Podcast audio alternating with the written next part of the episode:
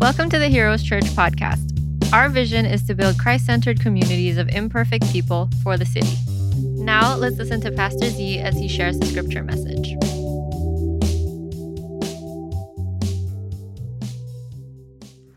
We live in a non confrontational culture where, in a shame based culture, especially a religious one at that, we tend to shy away from direct confrontation.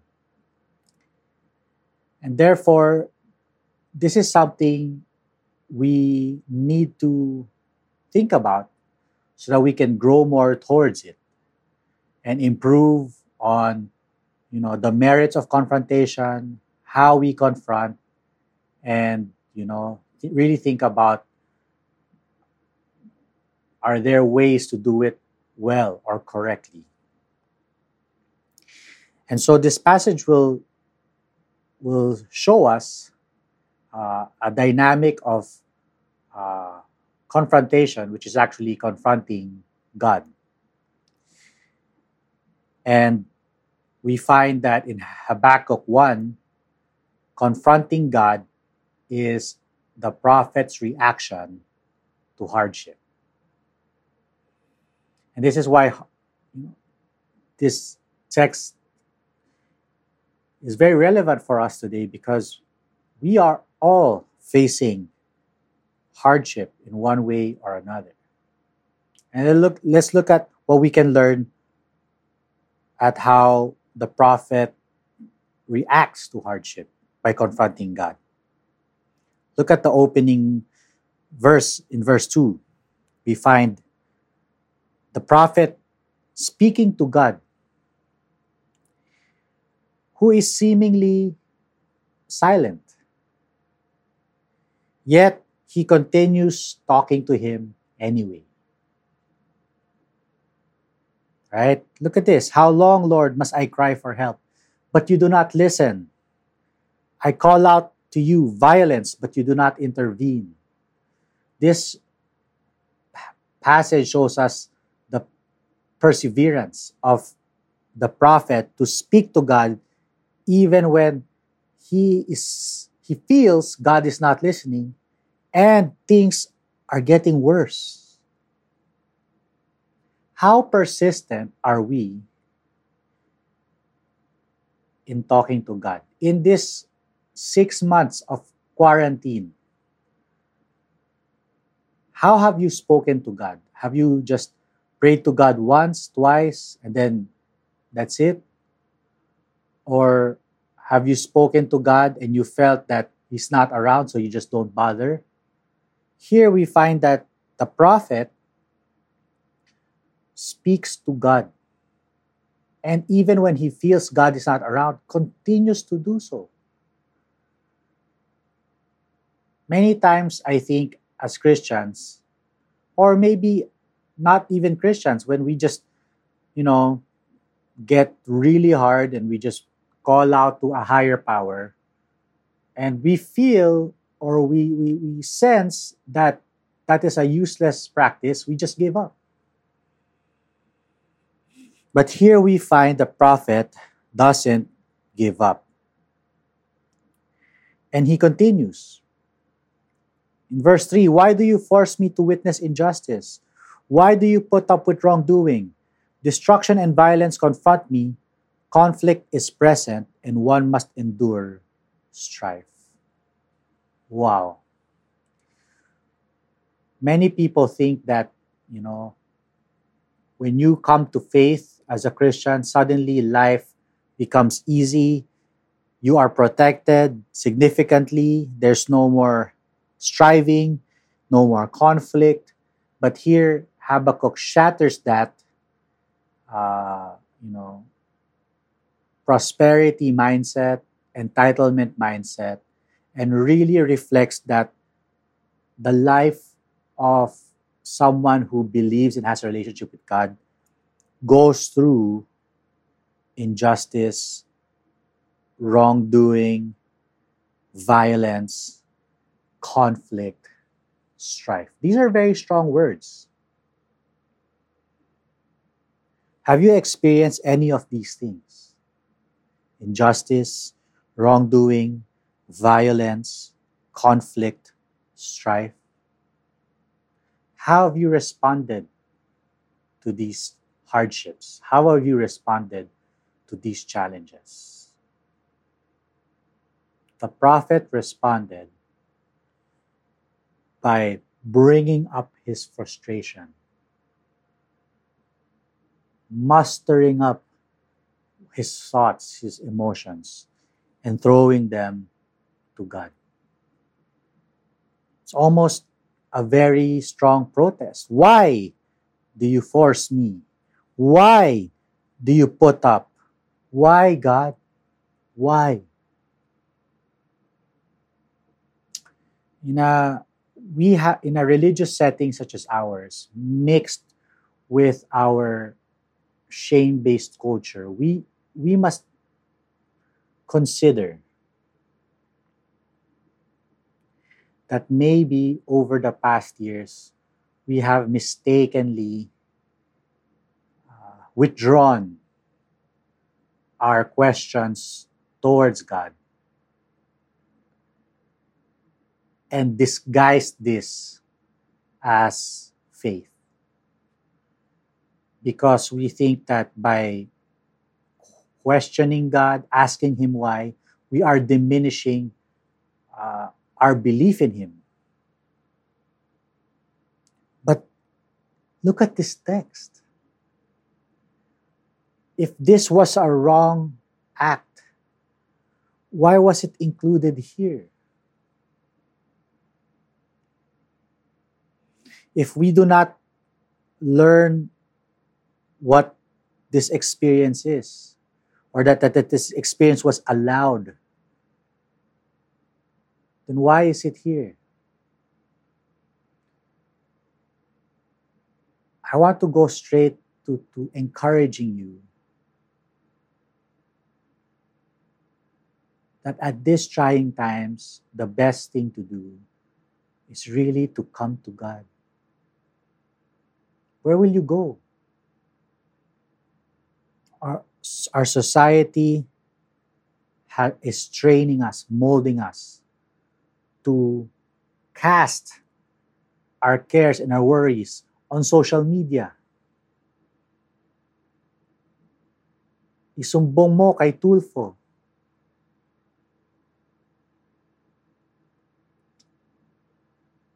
Meet the Me Too movement we just keep adding up ways to broadcast our hardship, our pain, our suffering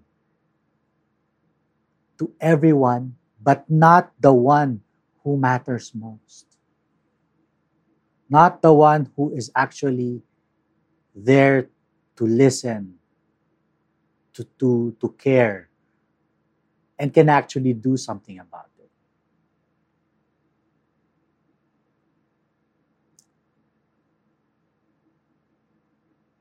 The world today has made us believe that by broadcasting our lives on social media, people will care. By throwing out our thoughts and our emotions in public, that it will we, it, we will connect with somebody. But in this same generation, we are seeing rise in depression, rise in suicides, rise in the sense of loneliness.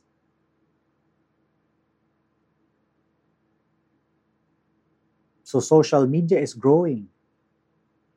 So many subscribers, so many likers, so many engagements. Yet deep inside us, there is a growing vacuum. And I think this is one thing we must see. One thing that Habakkuk immediately shows us is that we can come to God in response to our hardship.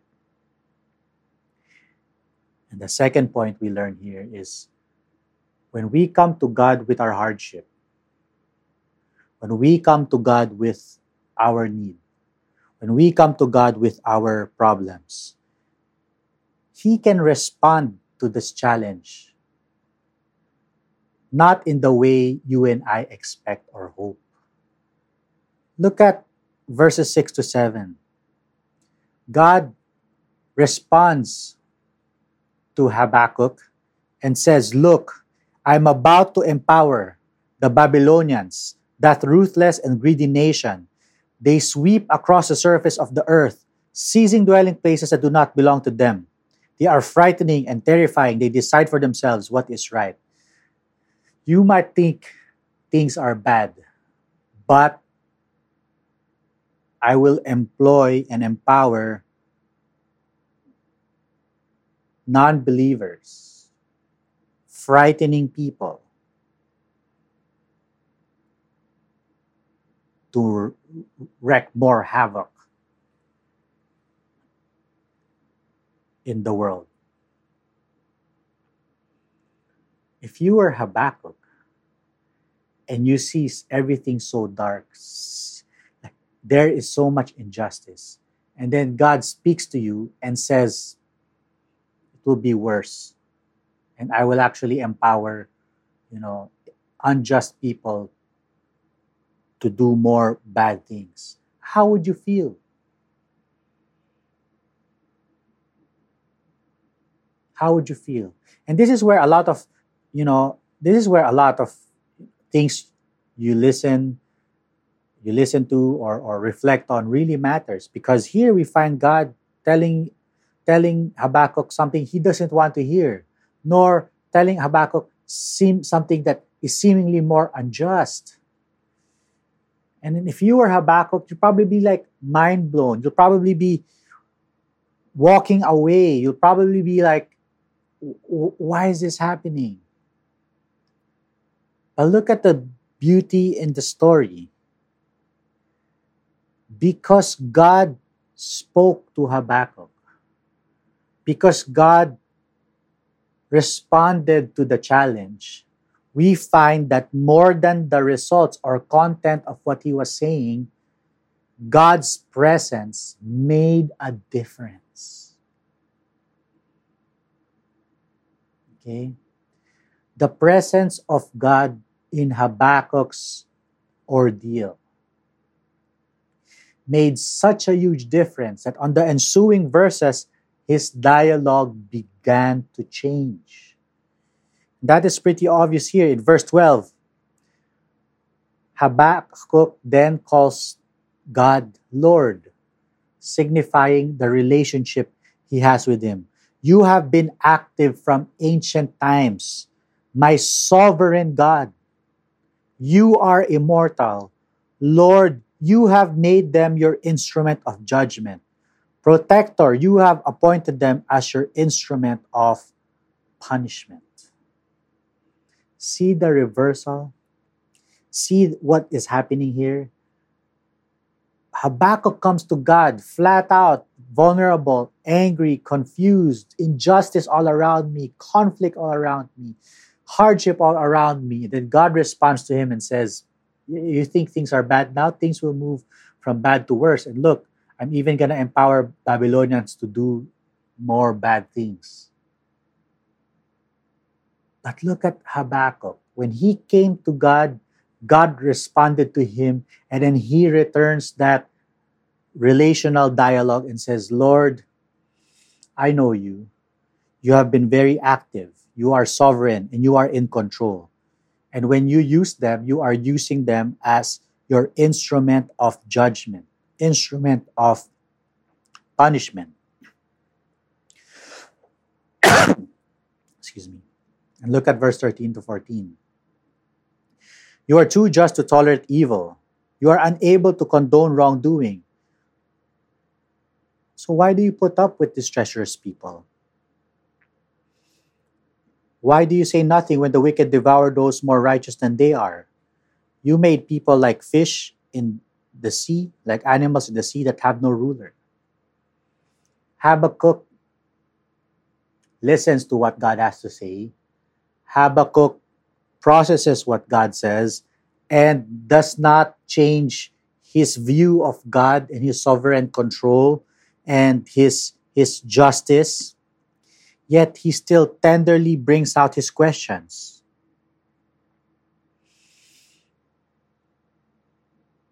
Why do you allow this to happen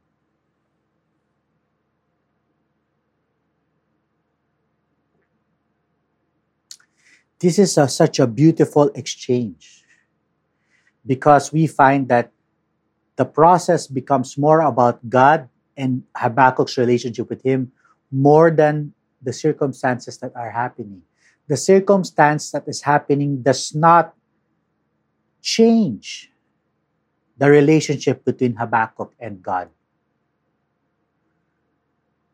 But the relationship influences the way the circumstances are viewed. Isn't that so amazing? Isn't that a truth we can hang on to?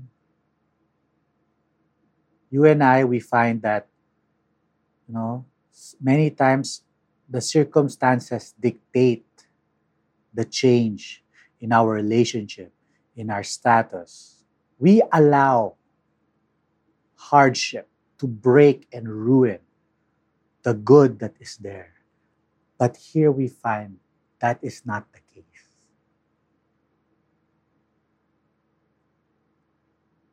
Though Habakkuk could not fully comprehend, though Habakkuk still has questions and concerns, his relationship with God was intact. And in fact, this circumstance was even driving them closer to one another.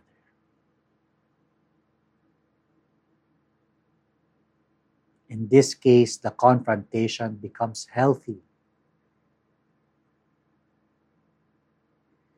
And this is why you and I must learn that we can come to God. Because if not, by either distancing ourselves from God, walking away from God, you know, talking to other people rather than God, we miss out on the beauty of the exchange that would have made such a big difference in our lives. And look at how the chapter ends. Habakkuk continues to air out his concerns. You know, the Babylonian tyrant pulls them all up with a fish hook. And when he catches them, he is very happy. Will he then continue to fill and empty his throw net? Will he always destroy nations and spare none?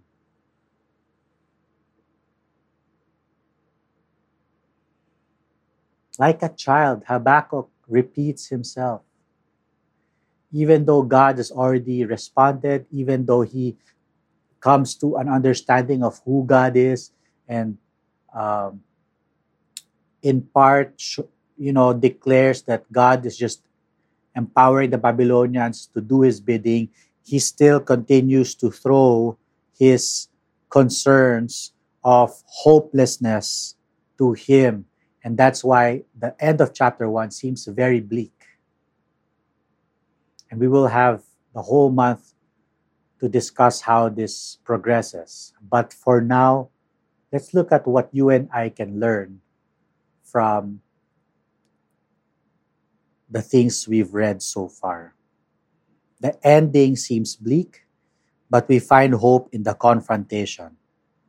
And that is why we need to learn to confront God. We need to learn how to come to God because we find the value. At least three three guidelines we find here. Number one, from the beginning, from the beginning, the sovereign God is in control. Look at how the book opens. The following is the message which God revealed to Habakkuk the prophet. It's like a disclaimer. It's like a handle. It's like uh, a warning. What you are, you know, when when when you when you see something on on social media and it's gonna display uh, a hard video or a graphic, it will display a message that says, you know, warning. The video that is blurred now or the picture is blurred now. When you click this, will be a little bit harsh. Uh, uh, you know, will be quite gory. So enter at your own risk. Or sometimes you know there's there's an age you have to signify that you're 18 and if you think about it this is seemingly accomplishing this as well what you are about to, to hear what you are about to read you know might be challenging for you but remember the following is the message which god revealed to habakkuk the prophet what do we find here number one god is ultimately sovereignly in control from the beginning. He allowed this because he revealed this. It's part of his revelation. To who? To Habakkuk the prophet. There is a relationship there. And, you know, I, w- I would go on as to, to be consistent with this text and say, you know, this is something going to be understood by people who have that relationship with God. So if you're listening and you have a relationship with God and you're a Christian, then you know you I have hope that the Holy Spirit will help you process and understand this. But if you are here and you're not a Christian and you're exploring Christianity, then maybe just li- listen a little bit more so that you can see where we are coming from. That we're, we're just not saying you know, we're making a claim to a relationship with God and therefore these things happen. No, there is a relationship. We're just trying to establish that God has a relationship with Habakkuk and he reveals this as part of his plan. Okay? When someone has a plan, we can trust. When God has a plan, then we know he's thought about this. And that's why this opening verse is so crucial. You know, don't, don't, don't skip it. In fact, highlight it in your Bible because it shows that you know the handle is there there is a message. There is something re- being revealed to the prophet. Okay so take note of that. Number two when you and i go through hardship we will say and sometimes believe things that indicate hopelessness. Look at verse 4. Habakkuk 1 4 says, For this reason the law lacks power, and justice is never carried out. Indeed, the wicked intimidate the innocent. For this reason, justice is perverted. Remember, Habakkuk was speaking to God. And in the paradigm of things, in, in the hierarchy of things, God is the creator, sovereign ruler, ultimate judge. And here is Habakkuk the prophet. He is someone who is serving under the banner of this king. And yet he comes to the king with the audacity to say, you know what, king? The law is useless. Justice is never carried out. Justice is perverted. Now, think about the relationships you have. It could be relationships with hierarchy, like boss employee, or it could be relationships that are equal, like spousal relationship, or again, hierarchy, parent to child. Now, how would you feel when the other person comes to you and just throws out all these, you know, things like from boss to employee? It'd be like from employee to boss. Imagine the employee comes to the boss and be like, man, the system doesn't sucks. The system doesn't work. Why why why why is this why do these processes even exist? It doesn't make sense. How would you expect the, the, the employer to respond? Or if you're in a relationship, a peer-to-peer or spousal relationship and, and your partner comes to you and be like hey, this relationship doesn't make sense i'm giving too much but i'm receiving too little. How would you feel? Or like when you're or, or about parent a parental relationship what if the kid comes to you and starts saying hey dad like your rules doesn't make sense. In the other house in my classmate's house you know things are different. How would you feel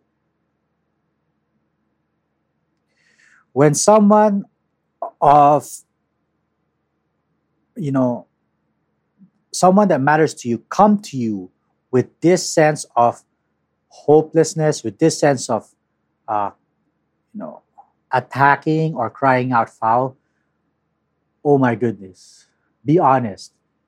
You'll feel really bad. You will naturally feel defensive.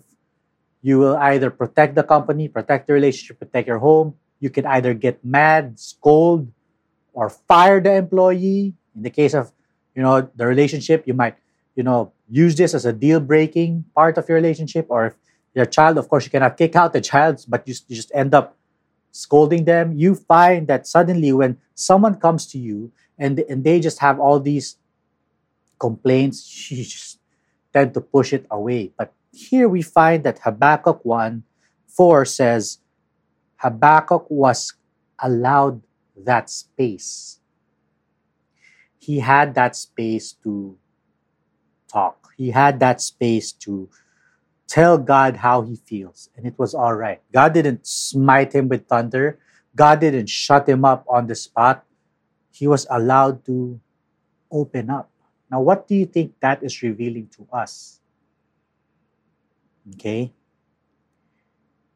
That reveals that God knows our frame. Look at verse 5. Look at the nations and pay attention. You will be shocked and amazed. God intervenes, He knows the, how Habakkuk will feel, I will do something in your lifetime that you will not believe, even though you are forewarned. God knows exactly who He's talking to. He knows their limitations. He knows that even if He reveals something to them, they will not believe it. And this reminds me of Psalm 103, verses 13 to 14. As a father has compassion on his children, so the Lord has compassion on his faithful followers, for he knows what we are made of. He realizes we are made of clay. Brothers and sisters, God knows our free. God knows our limitations. God knows when we break. And it's okay because it's not our job to fix ourselves. If God is the creator and He has created us and He has a plan for us, we can come to Him because He knows exactly what to do many times we miss out on this beautiful dynamic because we seek to fix ourselves first. We seek to make ourselves good enough before we come to God. And we don't realize by trying to make ourselves good enough, we're still not good enough, or we make things worse. Or we miss out on the reality that God will allow us to say things that you know, might hurt, things that might change because of our emotions, but he allows it anyway because he knows our frame. He's not going to back down. He's not going to expect us to be more than we're not. He's not going to expect us to see the world the way he sees it. We don't have that capacity. And he's not gonna, about to just bring that upon us and that burden. We find here that God knows our frame. He is in control. He allows us to speak our minds and He knows our frame. So I want to encourage you, at least in this angle, that in tough times, and you and I, we're going through unprecedented tough times in history, go ahead and challenge God. Go ahead and direct your frustrations to Him. He can handle it. He can most definitely handle it. He's not going to throw a tantrum. He's not going to be insecure and defensive. He's, you know, he's not going to throw out all these passive aggressive manipulations to us because he doesn't have to. Please do not define your relationship with God with the broken relationships we have in this world with other human beings because God is different. And let me prove to you how.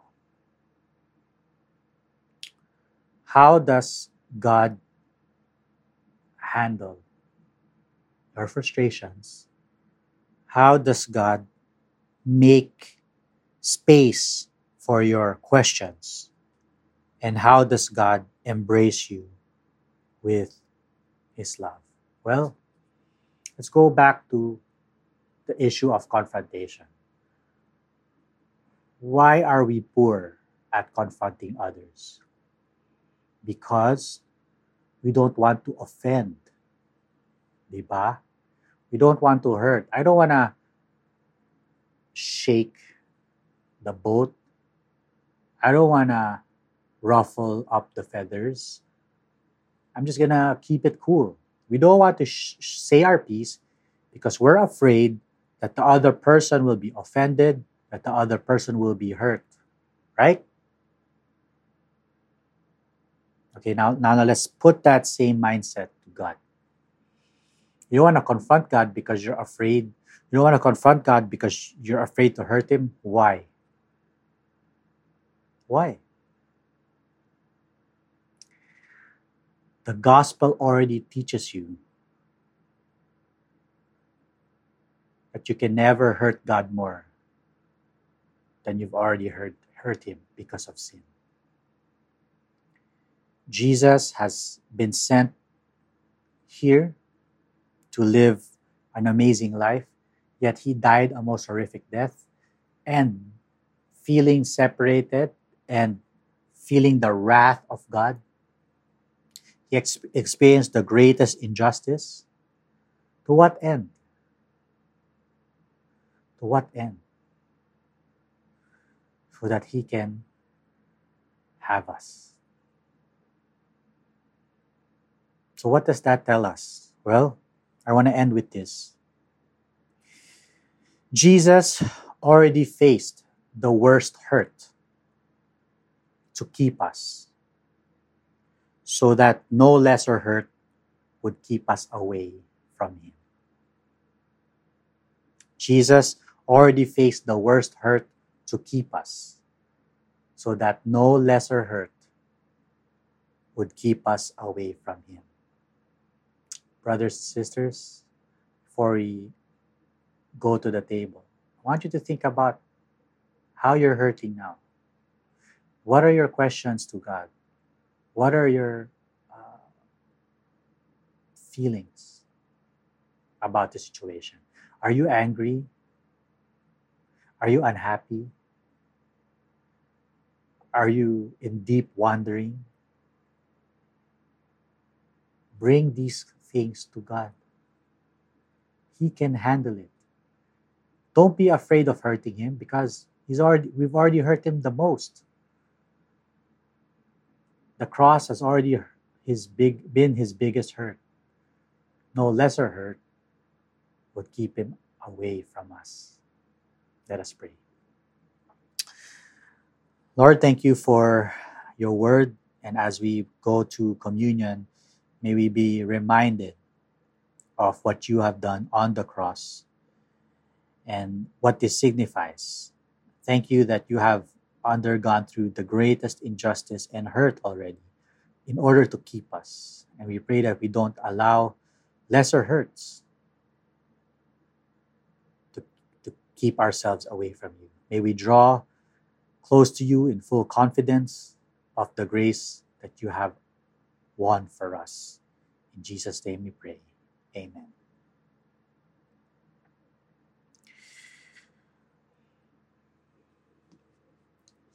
So, as a response to um, a response to the message, we are now going through communion. Now, if you, as I said, if you're a non believer and you are just exploring Christianity, this is something absolutely uh, not you know not applicable to you but if you are here and you're a christian and you have that relationship with god and this is something that we practice as a concrete sign of strengthening our faith and remembering what Jesus Christ has done. So if you're here uh, and, and you you as as as part of our church, you've been informed that there will be communion, and you've prepared the elements, that's great. If you were not prepared, that's fine. You probably didn't get the memo, and it's okay. But for those who are here with the elements, I'd like to encourage you to get them with your uh, the people in in your homes, and um, you know, if if you're on Zoom and you you you'd like to part, participate on this together, you can turn on turn on your videos so that we can you know you can see each other and then we can partake the communion together. By so doing, we are practicing uh, communion the way it was meant to be practiced together, not in private, but together as a body, together as a community of faith. And I hope that as directly linked with the message, we can connect with communion and be assured of the great injustice Jesus Christ endured in order for us to be able to come to Him with our own concerns. On the night He was betrayed, Jesus took the bread, broke it, gave thanks, shared it to His disciples, and said, Take this, all of you, and eat it. This is my body, which I give to you. Do this in memory of me. Let's all take the bread.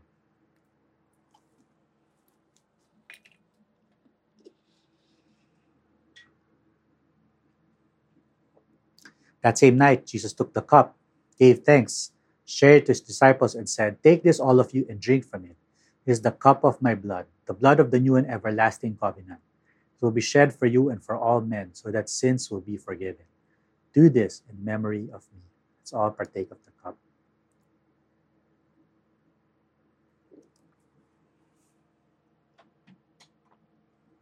And let us pray. Father, thank you for your word thank you for this new series that connects with our struggles but offers the hope of your presence, of your love, your divine intervention, and your great plan for us. We pray that as we partake communion, we will be strengthened and refreshed, that your grace will flow through us, so that we can be also a channel of grace and blessing to the world very much in need of it. Be with us the rest of our worship service. In Jesus' name we pray.